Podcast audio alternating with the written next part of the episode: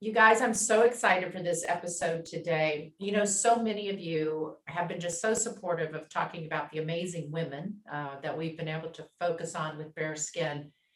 But it's always exciting for me when I can have not only an amazing woman who is successful, kind, generous, bright, but also someone I have the pleasure of knowing personally. Because I think for so many of us, that's the goal of Bare Skin for me. Eh, The reason we call it Bare Skin is to sort of get beyond the surface and really get the inside workings of someone who has had amazing success, like our guest, Victoria. Like when I talked to her today, the most amazing thing is the woman underneath the success is even more phenomenal than the woman who has the success. So I'm excited that we'll be able to share today her whole rags to riches American dream story because it really is that you know, she immigrated from South Korea to America with her parents. And I want to save some of that story for her to tell. But, you know, with, with limited resources and really being able to build her passion into a multi-million dollar business. And more importantly, a business that was in a highly competitive environment when you talk about her ability to, to really be the first real social media influencers because when you think about people in HSN, QVC, they really were the first influencers to bring storytelling and experiences and curation of brands to the home. And I think that today, you know, we have that so much in the social media world, and everyone's trying to figure out how do I promote my brand? How do I grow my business? And really, we don't have to look forward as much as looking back at the secrets to what people did on HSN and, and people like Victoria and really carving out her brand and really building a relationship with consumers around the globe on the internet and as TV retailers. So I'm super excited. She spent 19 years on HSN. She also took a little short, I like retirement, you know, on HQ. You'll find out she has no such thing as throttling down or throttling back, which I love about her. But she's been sharing her jewelry designs with millions of viewers.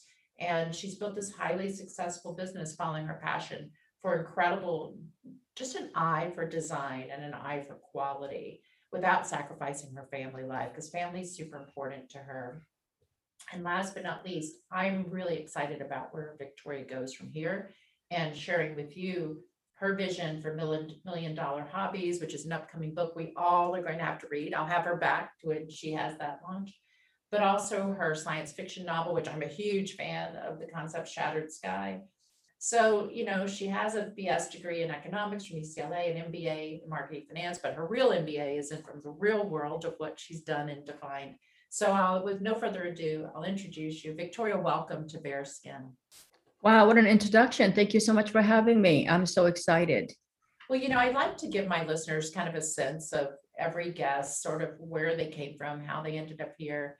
You know, when you look at your journey, I know so much of it was crafted out of kind of what you learned as you came to this country and, you know, really starting out and where that ambition came from and the drive to that success. So tell us a little bit about what it was like coming over here from South Korea.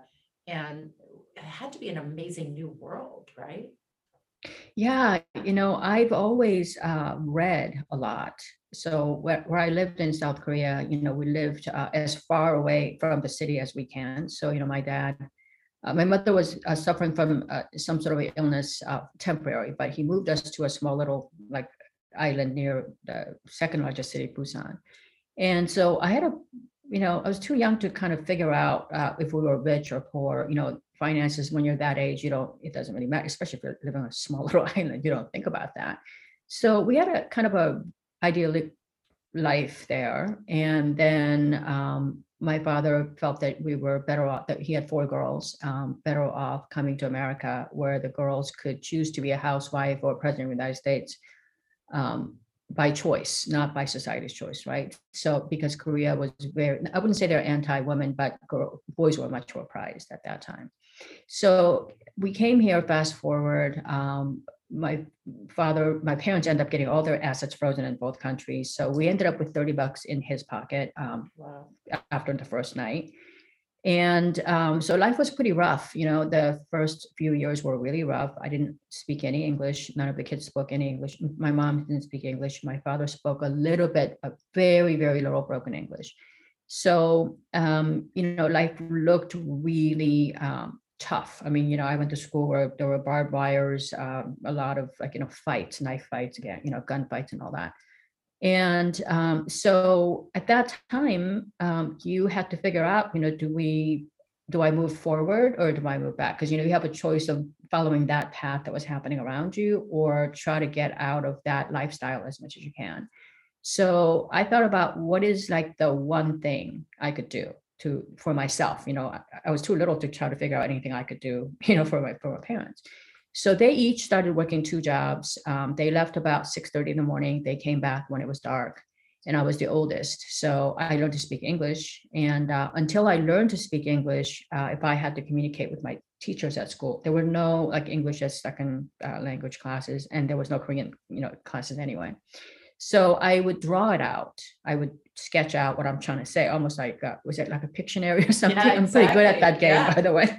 I bet you so are. yeah so I, I started sketching things out and then later on um, those skills really helped me because i would um, you know i didn't have a lot of friends because you don't speak english and you have all these res- res- responsibilities at home so later on i would sketch my feelings i would paint my feelings and a lot of that is actually reflected in my jewelry and i think um, that emotional connection uh, that's embedded in each piece of my jewelry is what connects emotionally to my customers at the end.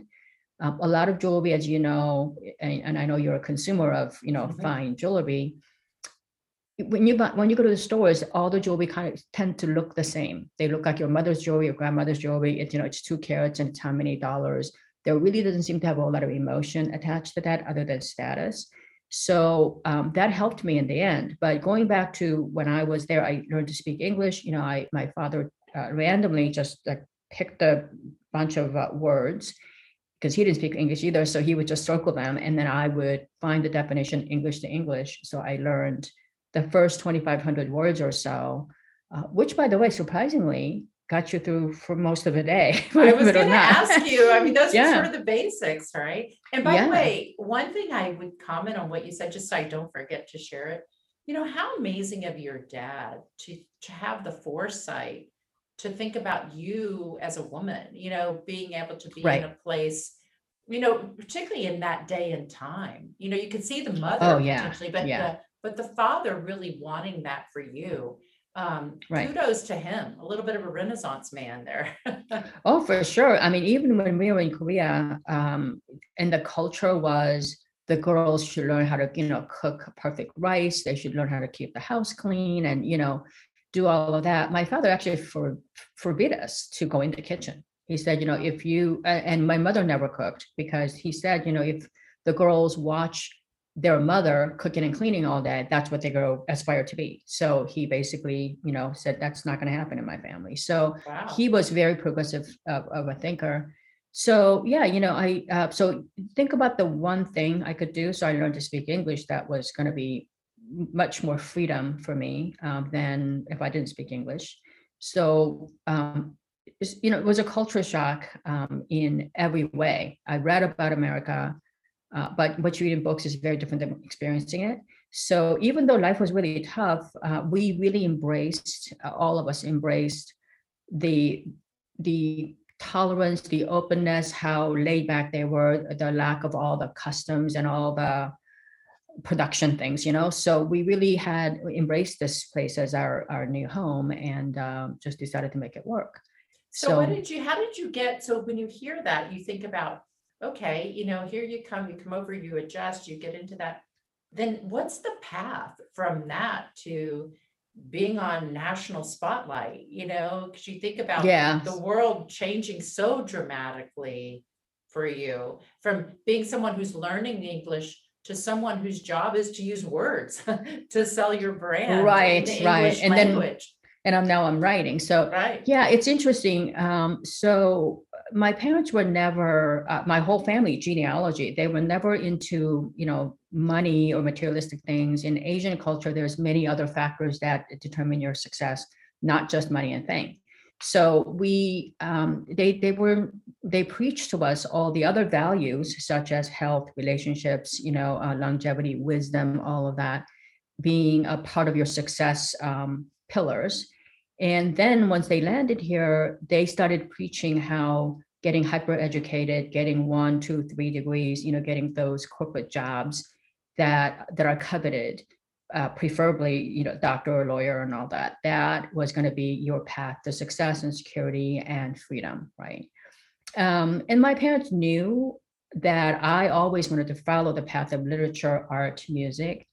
But I'm the oldest of the five, and they said those are something you do as a hobby. You don't do this for a living. So I did get my degree in finance. Um, and I got the degree in finance because I was told in graduate school that I was not going to be too good at marketing because I didn't understand nuances of marketing. And, you know, there's a lot of things that they taught I just didn't get, Celeste. I just was, um, they seemed to be the opposite of what I believed. For example, um, in marketing classes, and I'm sure you've heard this before, is they say that the most powerful word in marketing is the word free. And I had a problem with that because nothing really is free, It's so true. right? And I had a problem with that. I'm like, I don't understand how that's free. How does that work? I mean, how does it show up on financials? I, I understand that you bake it in, but when you bake it in, it's really not free. So, you know, there was this very integral, um, honest self, young, stupid self that refused to believe it was free. So therefore, it's not the truth. And if you don't have the truth, then what relationship do you really have? So whenever I would question, you know, in case study after case study, I would argue I would have done it this way. So I would have gotten a flunking, you know, grade there. But it goes to show you why grades don't matter in the end. Well, yeah. so, you know, he um, suggested that I change my my major. So I had taken way too many marketing classes up to that point to give it up altogether. So I, I kept up on that, and then I ended up switching my major and got my finance degree. Years later, though, I did find that a lot of the things that I used to think that I was right in actually was right, and I ended up building um, this amazing business by being that contrarian, you know, be going against the grain. Because if you do what everybody does, you end up like everybody else, right? So you want to stand out in a good way. So yeah, that was kind of interesting. And so I went from, you know, that to, so I got my degrees. And then when I got my corporate jobs, I was getting decent, I was getting, you know, really good money for, and, and I was a good worker, but I was suffocating, you know, I, and then I ended up working, that every time I got a promotion, I ended up working longer and longer hours. So at some point I realized that I was abandoned at home, you know, with four other siblings involuntarily. My parents didn't have a choice, but I had a choice.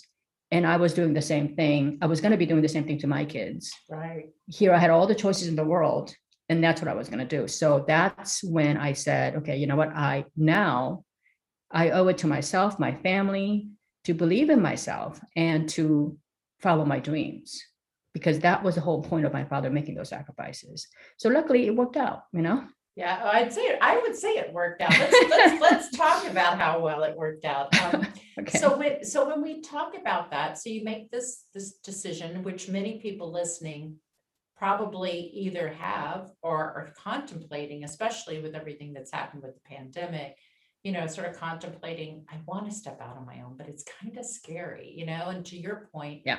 Many times having a job is, even if it's not something you love, is often feels more secure than the risk of pursuing your passion, which is an unknown, right? So when I think about your migration, you know, how, what was your first step towards, you knew you wanted to go do something that was powerful and creative, but why jewelry? What made you go that direction?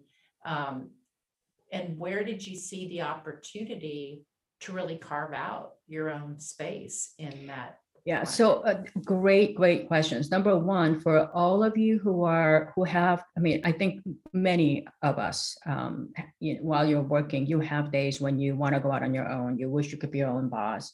You want to create something of your own, but you're scared, right? And you think that take getting a paycheck, any check, is going to be that security. You know, you if you have a decent job security and you have upward mobility, you think that that is the secure thing and whatever is it, you're passionate about is something you do after retirement. I would encourage you to think the other way around. I think that being stuck in a job you're not passionate about is actually more risky. It's more risky because you can get fired, you could ge- get outdated, you could you could basically might impact your health, it might impact your relationships. I mean, you're gonna make if I mean, I said to myself, God didn't put me on earth so I can starve because I followed my dreams.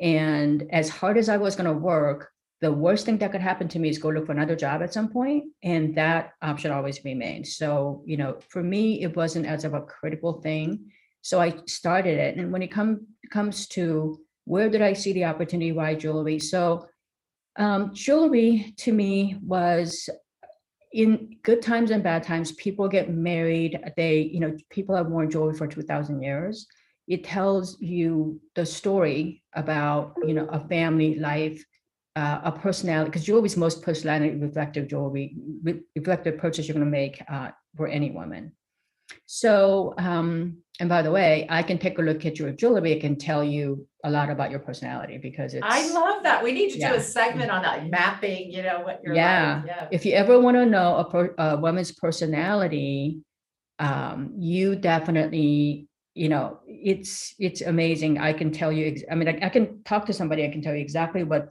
what what stone she's going to have for her wedding ring so so jewelry was kind of a natural thing but it has a very high cost of entry okay? It's not a barrier to entry but it's actually expensive to be in the jewelry business. Um, but i felt that my um, desire to do the, the timing everything was kind of aligning up because if you remember when we went to work we were the first group of women going to work in a managerial position be- before that our mothers when they went to work if they went to work at all you know they worked in a uh, administrative position they were secretaries receptionists coffee girls or whatever so when we went to work in a managerial position and i'm sure you remember this we had those white shirts like Oh, men yeah. did we had little bow ties and we had little suits pencil skirts and Oh we my had gosh, when you pumps, talk right? about Brooks Brothers. Oh, yeah, yeah, exactly. And that was, so there was no real way for a woman to differentiate herself. We all look like we're in a uniform. And, and I knew that. And also the jewelry industry sold jewelry like daytime jewelry, nighttime jewelry. Nighttime jewelry was fancy diamonds, things you put them in the safe, but you only wear on special occasions to show off to your friends or to your status or to even to yourself and daytime jewelry was a lot of plastic uh, resin um, kind of brass junky jewelry that looked tacky they like made noise when you walked around they weren't polished they didn't look upscale so women here we have millions generations of women who are going to work leaving their kids at home needed to differentiate themselves they now had money and yet nothing to buy so I thought, you know what? There was this huge need to have jewelry that's polished, affordable, stylish, modern, that shows her personality, that shows that she's successful and she has great taste. All the things that you can't say about you. You can't go to a job interview and say, you know what? I'm Celeste Hilling and I'm wildly successful and you know I have great taste. I mean, they wouldn't hire you Right. but your jewelry will say those things. So I designed jewelry for that working woman, and that made the whole marketing message a lot easier too. Because if you designed jewelry for every woman, you might say something like, "Oh, you know, I'm Victoria Wieck. I designed, you know, these wonderful line of uh, jewelry. Here are some rings. Here are some necklaces, and everything is at 25% off today. Go to victoriawieck.com. Boom. Well, it's very generic. But if I said something like, hey, are you looking for a way to make yourself look polished, intelligent, elegant, and successful? Here are five key pieces. Because now I'm talking to working women who's got a need, right? So whatever marketing messages I had with the little money I had, it, it was it made the product development easier, marketing it easier, and finding them easier. But I so love that. I just love that you tapped into, because I think there's a couple of things, right? If we wanted to break it down, one is, you know, you had the passion, you saw the opportunity, but I think the key for a lot of us, and it kind of rides on a couple of other podcast sessions we've done about your branding, but that idea of finding your spot where you resonate. And I love that you really identified, especially, you know, with women moving into the workplace.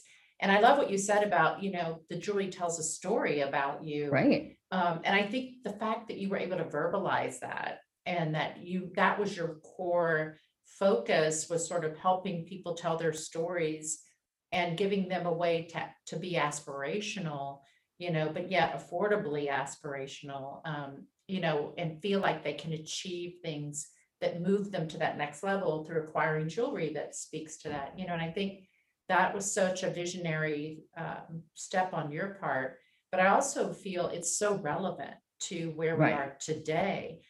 Because if you look at people starting to merge from their homes, and frankly, Victoria, the number of women who have voluntarily removed themselves from the workforce to be able to be home with their children who need educational support or you know when all Yeah. this happened they kind of had to decide like you did you know where is my family my priority coming back to that? But those women are going back into the workforce and they're going maybe in different positions or maybe starting their own businesses.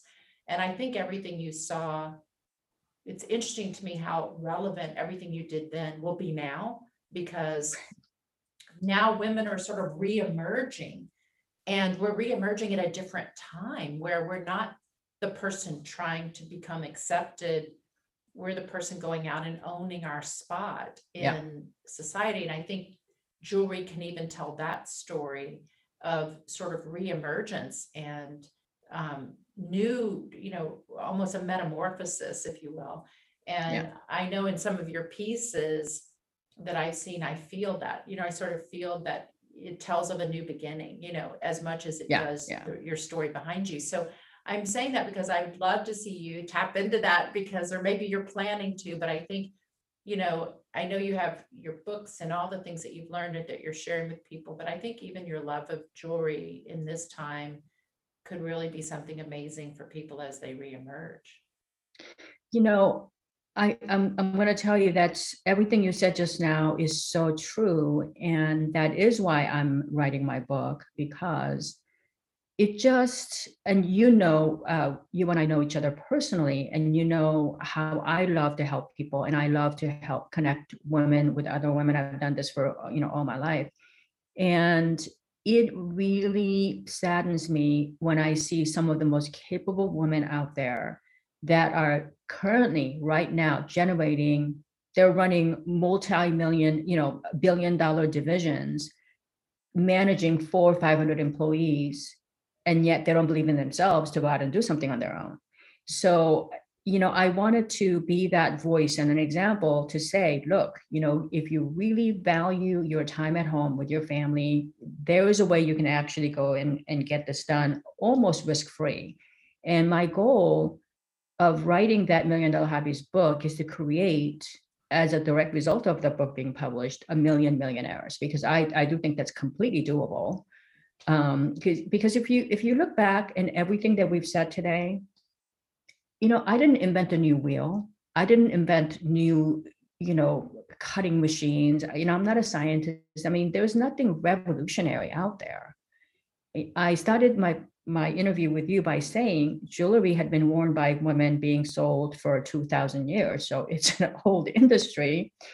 But i found still i was able to find a niche and still i was able to elevate their experience with that and bring the price point down by making it more accessible and so i've amplified uh, their ability to look good and and you know fill their need and that's ultimately how you grow organically because i didn't spend a dime uh, on advertising until i hit like the 100 million dollar mark You know, but that, I want to tap on that. So there's two things you said that I think your experience could be shared with our listeners. And then I, you know, and also it's, it's something where if they want even more advice, they can follow you, you know, get involved with million dollar hobbies and classes and things that you'll be offering.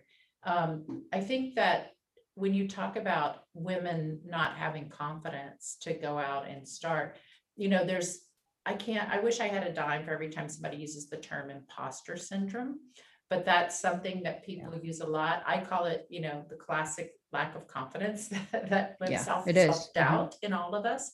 Um, but it's very real, you know, and I also think is, yeah. social media, um, forums, you know, I, I know because I spend tons of my time always trying to stay up, probably like you, be relevant. And I listen to every, you know, talk and webinar and things that are out there. And even someone like you or I, as experienced as we are, there's sort of this messaging that if you don't have some edge, you know, if you don't have Right, right. some that that you really and it makes people who feel that they don't have that edge fearful to step out and for me what i've learned eh, you know and i'd love you to share your your learning but for me what i've learned is that passion and sheer doing something Yeah. just just putting one foot in front of the other Mhm. um, will get you there. And the other part is what you just said, which is, you know, there's nothing to replace support. There's nothing to replace networking, creating friends, and creating a, a group around you who Right. can nurture you, guide you, you know, um, support you, cheer you on. That infrastructure is so important for all of us. And, you know, I think finding a way, you and I talked about it before we went on air, but finding a way to help each other and support each other as women versus the old world of let me, you know, let me kind of shoot darts at her because she's more successful than I am. And maybe by tearing her down, I'll feel better about myself. Um, Yeah. and really yeah. go beyond that to, hey, we're all, this is, this is, this is our, you know, this is our opportunity as women to come together, support each other, to really help each other be the best we can be. So with that in mind, you know, what tips do you have for someone who's going out? You know, where do they get that confidence? What do they need to do in those very early stages um, to really just step out and move towards their goal? You know, I, I'm just so glad that you uh, approach this very complex topic because confidence is an emotion, it's an emotional state. It's not something you're ever going to get by degrees or materialistic things or anything like that. It's something that you have to work on to keep getting that. And the way you gain confidence, I mean, I think about like a, a kid learning to ski. That kid is petrified until she falls when she falls and she hasn't died and it's she's not bleeding she goes oh my god that wasn't so bad she's going to go to a bigger hill so by definition of what i just said to you you have to you know you have to understand that failure is a key part of your success. Failure is not something you should be afraid of. It's something you should embrace. And but you got to manage it. You need to manage your failures. You need to learn from them. And eh, when i say manage your failures you know for example when i first got my first few samples yeah i didn't go to new york where all the the big stores were. You know we had uh big you know the saks bloomingdale's all those people in new york. I didn't go there. I went to dallas because i knew i was going to make some mistakes somewhere. And when i do it wasn't going to be um, you know a, a huge thing on this in that you know national display. So i was going to learn from that read from that you know tweak my things until i knew that i had something that i was reasonably sure that it wasn't going to fail me completely. So then when i went to new york um, you know i had a perfect product perfect concept that's been kind of tested with real people.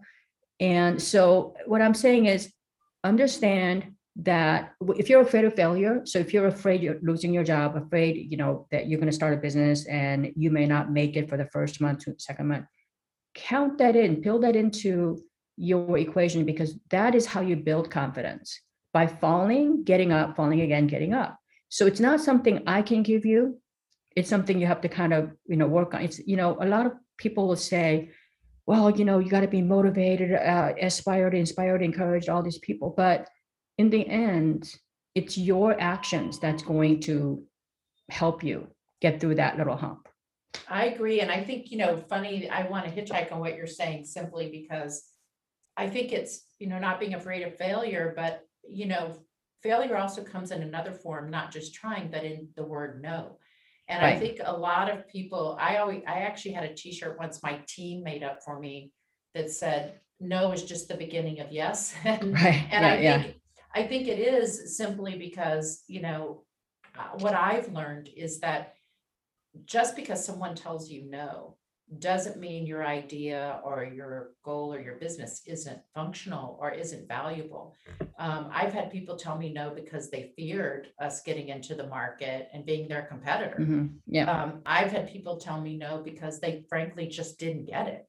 Um, and were maybe still stuck in an old model that just didn't appreciate something new.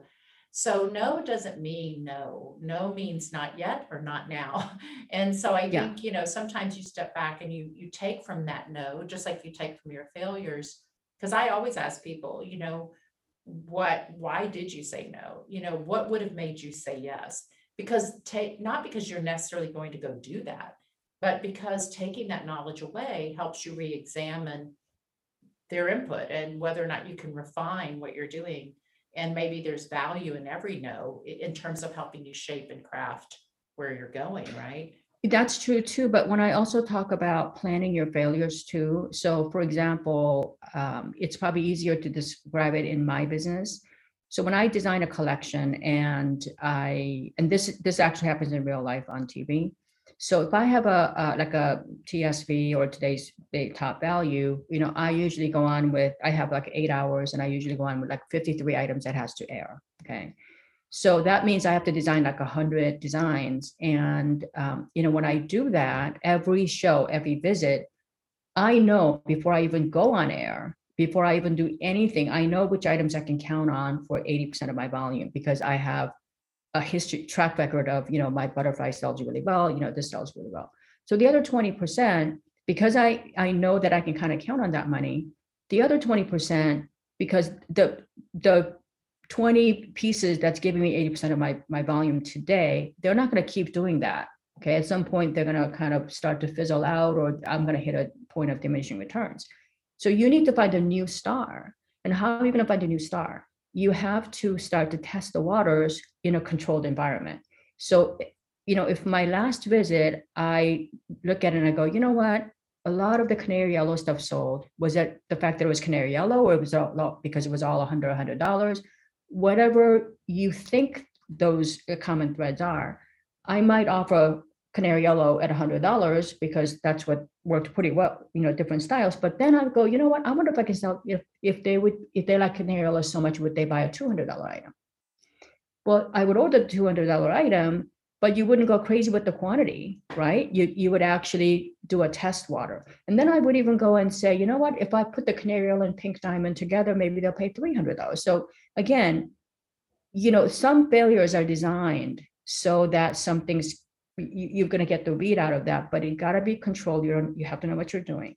So when I say that the failure is a part of your success story, some of it is involuntary. Like right now, many of you who are sitting at home uh, or who have been sitting at home getting ready to go to work, you know, you might have done everything right. You might have gone to college, you know, did the right thing, had, you know, great kids, all of that, and then COVID hits, right? This isn't your fault, but does that give you the right to say it's not my fault, so I'm going to do nothing? No, you're going to have to Yeah. do something. So if you remember, I started my interview with you, the very first question, what was it like to come to America? Well, at that time, I didn't speak English. I didn't have parents near me. I had no car, no friends. And yet I found the one single thing that you could do for yourself. And that thing for me at that time, what the most logical thing was learning to speak English. So, you know, I took it, I, I did 250 words a day. And it was pretty quick. You know, I learned to speak that I, I learned 250, 2,500 words. And that was, you know, I found out like uh, 80% of Americans actually function with just 200, 2,500 words. So I, I guess you would argue I, I overachieved that. So every everything starts with the first single step, and that single step today could be defining what you want out of life. So when you say, you know, I want to make a little bit more money, and I want to work a little less and I want to spend more time with my family. Okay, that's great. But how are you going to do that? You know, what are the what are the actions that I could take today that's going to give me that? It's like if you say, you know, I'm going to lose 10 pounds, I'm going to I'm going to lose a little weight, and you know, I got some COVID pounds, I'm going to lose a little weight, and I'm going to take better care of my skin, and I'm going to. Um, so, in order for me to do that, I'm going to, you know, eat a little less, watch what I eat. I'm going to um, exercise more. Okay, these are all theoretical things. But if you said, I'm going to lose 10 pounds in the next 10 weeks, so now we know it's one pound a week. And then if you said, and for me to do that, I'm going to commit to cutting out 300 calories a day, which means a piece of bread and a Coke or something, or, you know, I'm going to cut out, cut small portions, or I'm going to eat a salad instead of, you know, but 300 calories a day is pretty manageable. And then you said, you know, as a bonus, I'm going to walk my dog for 45 minutes. Now, if you if you do that, you you know there are very rarely days where you're gonna you're gonna miss that because you kind of set the framework for yourself. So maybe you don't lose 10 pounds, maybe you lose eight. But hey, are you bitching about it then? Right. And, and I think the important part of what you said is, you know, so if you break it down, it's okay, you know, identify what it is you want to do, you know, what your goals are. And then I love the idea of, you know, manageable steps where you set goals, they're achievable, right? People always talk, you know, bite size where I can kind of bite it, digest it and grow and Yeah. go to that next step. And I think that's so fundamental for just, you know, continuing to move forward in ways that are achievable, right? So that you can feel that success as you move forward. I guess, you know, when I look at your writing million dollar hobbies and moving forward, you know, what do you think as part of that process? Because you're, you said, you know, you hope the book makes a million millionaires or a thousand millionaires. What did I? You're a million millionaires. Million. I think that number sounds cool. Yeah. I love it. It sounds really yeah. awesome. I'm right there with you. I want to be that. Um, but I think, you know, when, when you look at it, what is your advice for someone, you know, when they go to whatever it might be, whether it's in your case, you know, pitching your brand to something as major as HSN, or maybe it's just pitching yourself for a position you really want, you know, what do you think someone needs to have in place when they go to pitch themselves or their business or you know what is what does that first overture need to look like to be successful Well, for me personally, uh, HSN actually contacted me um, after you know I was like the the top top brand at Neiman Marcus. So that it was because you know I didn't know they didn't know you know- the industry as you know is in its an embryo state. So th- that was a little different case. But today, if I had to um, advise someone, a young person going into a business world, you know, contemplating do I ditch my job and start a business, and what is the path? What is my path? I would say that other than the confidence when you start, I know it's going to sound like so hollow, but being authentic yourself, because the worst thing you could do is go to any of these places and paint a different picture than who you really are. Because number one, they're going to find out very quickly. Number two, they don't expect a perfect person. You know, geez, I don't know about you, but I haven't met one yet. you know, so yeah you know what I mean? So they don't expect perfection. They, you know, if you come in and you're like, you know what, my company is this beautiful little, um, you know, crystal vase, you know, without a speck, and you know, we do this, we do that, and you know, I as a CEO am beautiful, successful, and we're never going to let you down. They're like, okay, this woman is really nuts. yeah I'm not even going to listen to her, right? right But if you walked in and said, you know what? We're a small company.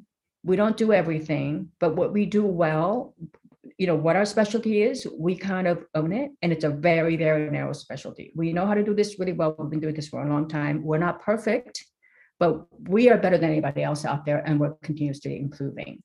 That pitch is going to be so much better because as you know on TV, it's an item business. They they run an item 10 20 40 they don't need you to be perfect in 40 different areas. They want one item that's that they can sell well right?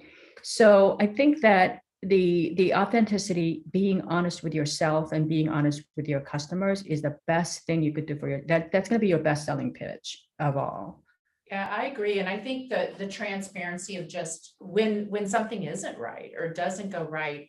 I have found it, you know, hey, in our company, we're, you know, we definitely aren't perfect and you have everything, as you know, in manufacturing, um, you know, everything from a screwed up, you know, component to, you know, things that you maybe don't control that come your way and being able, I, I've always said it's a relationship, right? So it's, Right. You know, you're gonna have, you make deposits in that relationship, that emotional bank account, you know, so that you can make withdrawals, because sometimes you're gonna do things wrong that, you know, you're gonna say, hey, give me a, yeah, I'm sorry about that, but let us, we're gonna fix it, we're gonna make it right, you know? Um, and I think having that credibility that you own it and that you're also always, to your point about the, the brand pitching that says, you know, we, we always are going to innovate and grow in that space and, co- you know, evolve to be Right. leader. I think that's so important. So that message is sort of, it's okay to be fallible sometimes, and it's okay to, to be vulnerable in terms of just acknowledging your strengths and the opportunities that you have to become stronger, right? Well, I think when you are upfront about your vulnerabilities, they know what they can expect from you. And so it alleviates problems at her end. She's got plenty of vendors and she's never going to give you 100% of her- your business, uh, her business to you. So they're going to tailor, you know, for example, whenever I end up with a brand new customer, like when I had Neiman's, when I had all the, you know, Saks, all these other companies, they start with the elaborate pieces I do well. They start with my butterflies. They start with things that other people don't do, the inspirational pieces, the artistic pieces with the real flair. But then the business is so good, they'll call me uh, like a couple of months later. They're like, "Well, can you take over my basic studs business? You know, my my you know basic pendants and you know that my basic business. Like, I, I just want to get handed to somebody, and you know, can you handle it?" And I always say, "Look, I don't do that well. I mean, there's no need for a designer to be paid a premium for something that by definition it's basic. It's got four prongs and you just you just pop that in. Right. I'm never gonna be the uh, cheapest vendor for that because I don't actually own a manufacturer. That's a lot of that stuff is, you know, pumped out of a machine. I don't own that. I don't play in it. I'm gonna be expensive. And if I do it for you, it'll be strictly as a service for you. I make no money on it. And I'll make no money on it. I'll do it and you're still gonna pay a higher price for it. And if you're okay with that, I'll do it.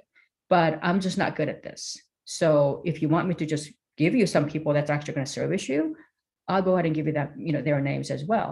And you know, I don't know how many times that has brought me more security for because my buyers are like, you know what? If anybody pitches my category, they're like, yo, don't touch it. Like, you know, that is the one category that's running well. What I'm gonna lose her, boom, like, don't touch Yeah, that. yeah. And so I think this, you know, being authentic is a really big thing. And the second thing too is when you and I started our businesses, I mean, truly, we were like lone wolves out there. We we didn't know anything. Uh, everybody just seemed they were just kind of watching us to watching to see when we're going to fail, not if. Today it's different. Um, today, you if you're a female listening to our podcast right now, you have at least two people, Celeste and myself, who have right. walked the talk Mhm. a few steps before you, right? And there are millions of people out there like us who are successful or even maybe much more successful. So get yourself dialed in with somebody, some mentor, mentor group. And that doesn't mean you got to meet with them and have lunch every week. I mean, you can do this online and you're all smart. I mean, if you're generating hundreds of millions of dollars for your companies right now, not you individually, but you and a bunch of coworkers, you're smart enough to do a lot of things. And if you need validation or you need somebody to take you in a different direction, it's an email. It's a it, you know it's a it's a post, right? So get yourself involved with um, you know organizations or mentors.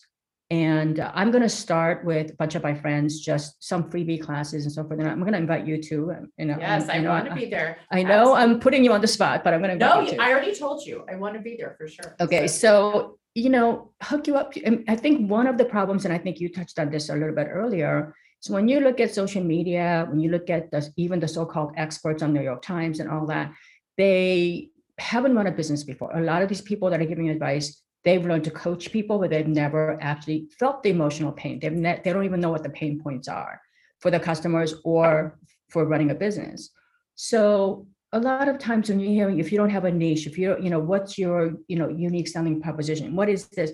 You know, you, you go from buzzword to buzzword and you don't think you're special enough. And you don't think you are whatever. But believe me, if you have the passion for it, you're gonna find that smallest little niche. Because remember, if you're just trying to provide for your family, you don't need to make $4 million. You just need to make a couple hundred thousand dollars. And you can do that. So, you know, I just wanted to it inspire you, but also call, you know, help you to take action. So like I gave you this whole action about the weight loss. Right. If you define, I want to spend 20 hours a week working on my side hustle. And I'm willing, so, you know, if I break it down and I say, okay, well, I want to, you know, start, let's say a uh, landscape architect business because I love flowers and whatnot. And, you know, everybody around me needs gardeners and so forth. And so I'm going to run this business. Well, if you say I got 20, 20 hours, so if you say, well, I'm going to start a side hustle, okay, that's not specific enough. But if you said I can give 20 hours a week, you go, okay, well, one of those hours could be, you know, Saturday morning or afternoon. So if you do that, you go, okay, what do I need to to actually get this done? Well, how do I get leads? So you can do 2.5 hours a week. So it's maybe like uh, 30 minutes every, you know, so many days of going on the internet, checking out who's looking for what. You know, that's that's that's not a lot. You got you could have a TV on. Your kids could be there Yeah. and yeah, doing this on your own, right? Yeah. Um, you can do, let's say, uh, two hour, two and a half hours a week of social media. Well, that gives you posts. Probably, I mean, probably more than enough time for you to do generate a post and post them, and check out other people's posts, right? So that's just five hours. So when you look at what you can do and you break them down, and you're disciplined about checking this off, twenty hours is too much, actually. Mhm. So No, I agree. And you so know- So you can actually do more than you think when you start to really sit down and isolate and identify. So on that note, let's talk a minute about million dollar hobbies, right? So, so one, for people listening, because you've been giving us so much great advice and, you know, kind of whetting everybody's appetite to know more. What can we expect from Million Dollar Hobbies, um, the book, but also what do you see? Because you are so giving. I mean, even being on this podcast today to share your experience and to your point, I think anyone starting, being able to learn from someone like yourself so that you can, I mean, because you're also educating us to maybe avoid pitfalls that you've experienced. absolutely, yeah. So you're gonna save people time and you're gonna save them Yeah. money, uh, in addition to inspiring them and giving them great guidance. So tell us about million dollar hobbies. How can somebody, you know, what can they look for? Can they pre-purchase the book? Um, what are you gonna be doing with your classes and things like that? Is there a place people can reach out to you and say, hey, when you're ready, I wanna be part of that?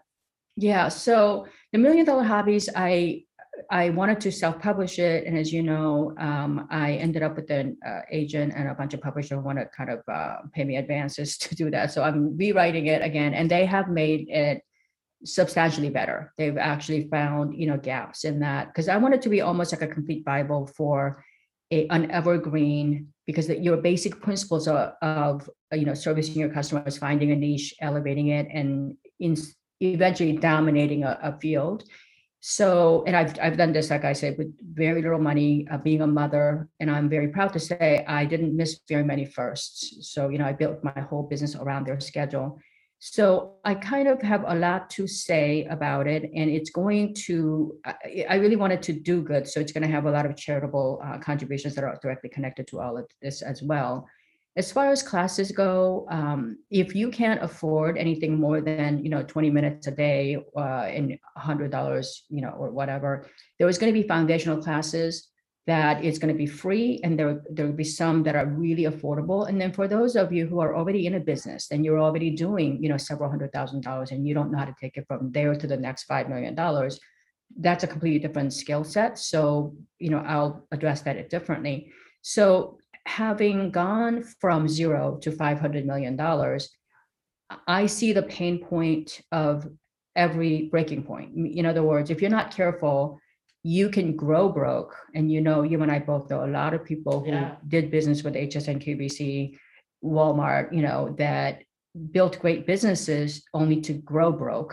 They grew too fast unplanned and one mistake you know kills you. So a lot of you know i, I have um, obviously somebody who's at the foundational level who's trying to do a side hustle for you know uh, six figure their goal was to do six figures and stay at home with their family. They're not going to need all of that. So in the book you're going to have all of it whether you like it or not. There'll be bonus chapters and there're going to be even an exit strategy if you don't want to run the business. Uh, but in the classes there'll be you know kind of as need basis and i am going to be offering quite a few classes free in terms and, and it's very updated for modern um, you know modern entrepreneur. And um, so i'm just you know happy that i could still dabble in my jewelry and um, i didn't you know I, I never i'm not as you know i'm not a flashy person. I'm not a uh, braggy braggadocious person. So i didn't really want to write the book about my life or myself or anything like that. But the book is actually going to have a lot of successful entrepreneurs. And i'm inviting you to be on on one of those cases. Um, and you know just really i wanted to be a, just an amazing community of successful people inspiring future successor you know successful people. Because i think that you know the people have said that there is more joy in giving than receiving and that i I com- completely uh, subscribe to that so that's my How goal Can people follow you, Victoria? Where can they go to follow you to sort of get on your radar? As we Yeah, so they can come to victoriawieck.com, W Victoria W I E C K.com. It's uh, pronounced like the candle wick. I know, And sorry. Um, yeah, that's okay. Yeah, um, and then um, the um, you can do, you know, I'm on Instagram, Victoria Wieck Jewelry, um, at Victoria Wieck Jewelry, and then I'm on LinkedIn as well as um, all the. You can sign up for pre-release of both the science fiction and the how-to. And then if you just want to, just sign up on any of the opt, opt-ins because you'll get all the future stuff. But I think even the, I'm trying to get as many people as I can educated. So even the freebie stuff, all the freebies. So, you know, I want to tell you, when I first got into the podcasting world and I tell people I'm going to coach, everybody told me, you need to tell people what they need and why they need it, but don't ever tell them how to do it. And I'm like, well, I don't understand how that works. Well, and also the big thing everybody's hungry for is the how-to. I mean. exactly. And I'm like, how does that work? Yeah, I said, no, no, no. When I tell somebody I'm going to teach them how to do something, they're going to know how to do something because I'm a, a person of my word. So I am going to be giving you a lot of information that most people pay, you know, 100, 200, $4,000 for, for free, you know, such as like if you were going to be on a podcast, for example, how do you get on one? How do you start one? You know, I mean, how do you become, what content do you, you know, right.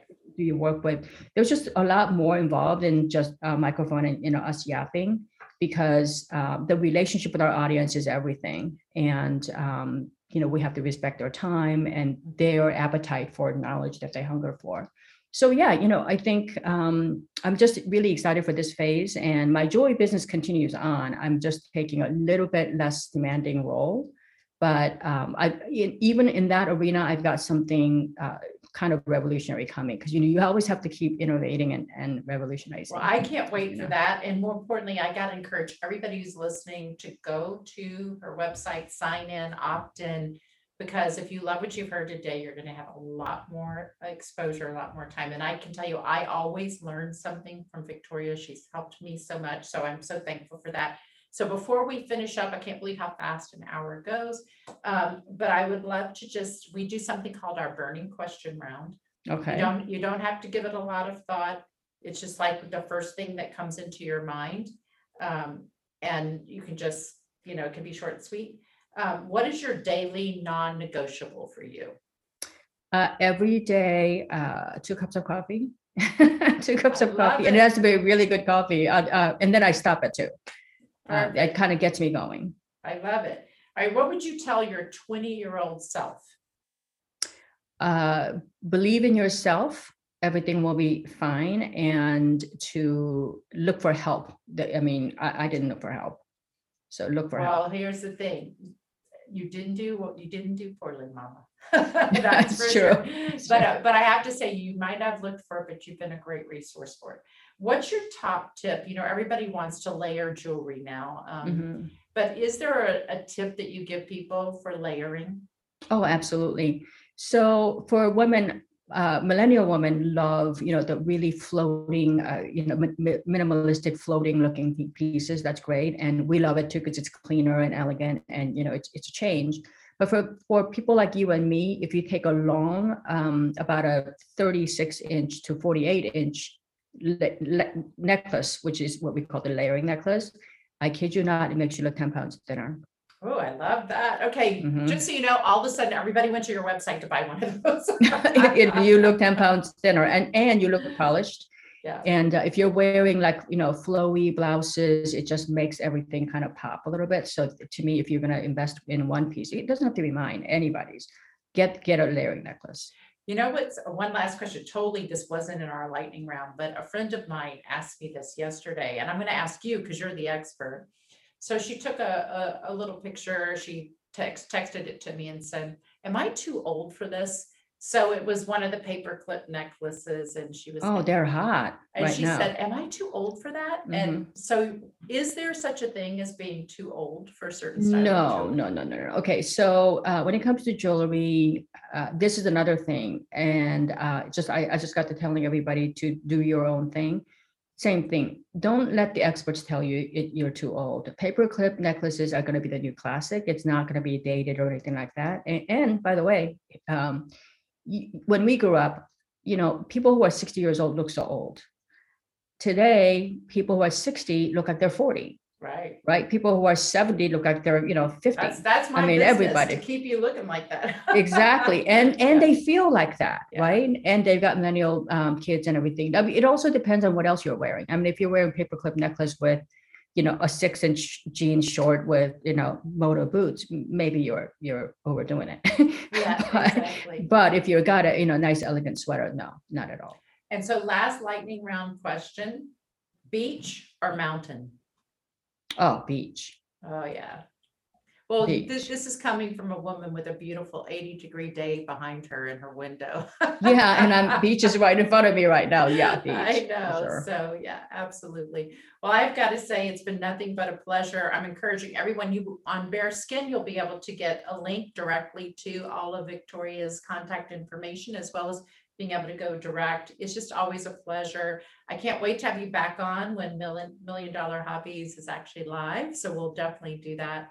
But thank you so much for joining us, and for all of you who are listening, check out our newest uh, podcast sessions. You'll find them at Bare Skin with Celeste. So thank you guys for tuning in, and thank you, Victoria, so much for joining. Thank us. you.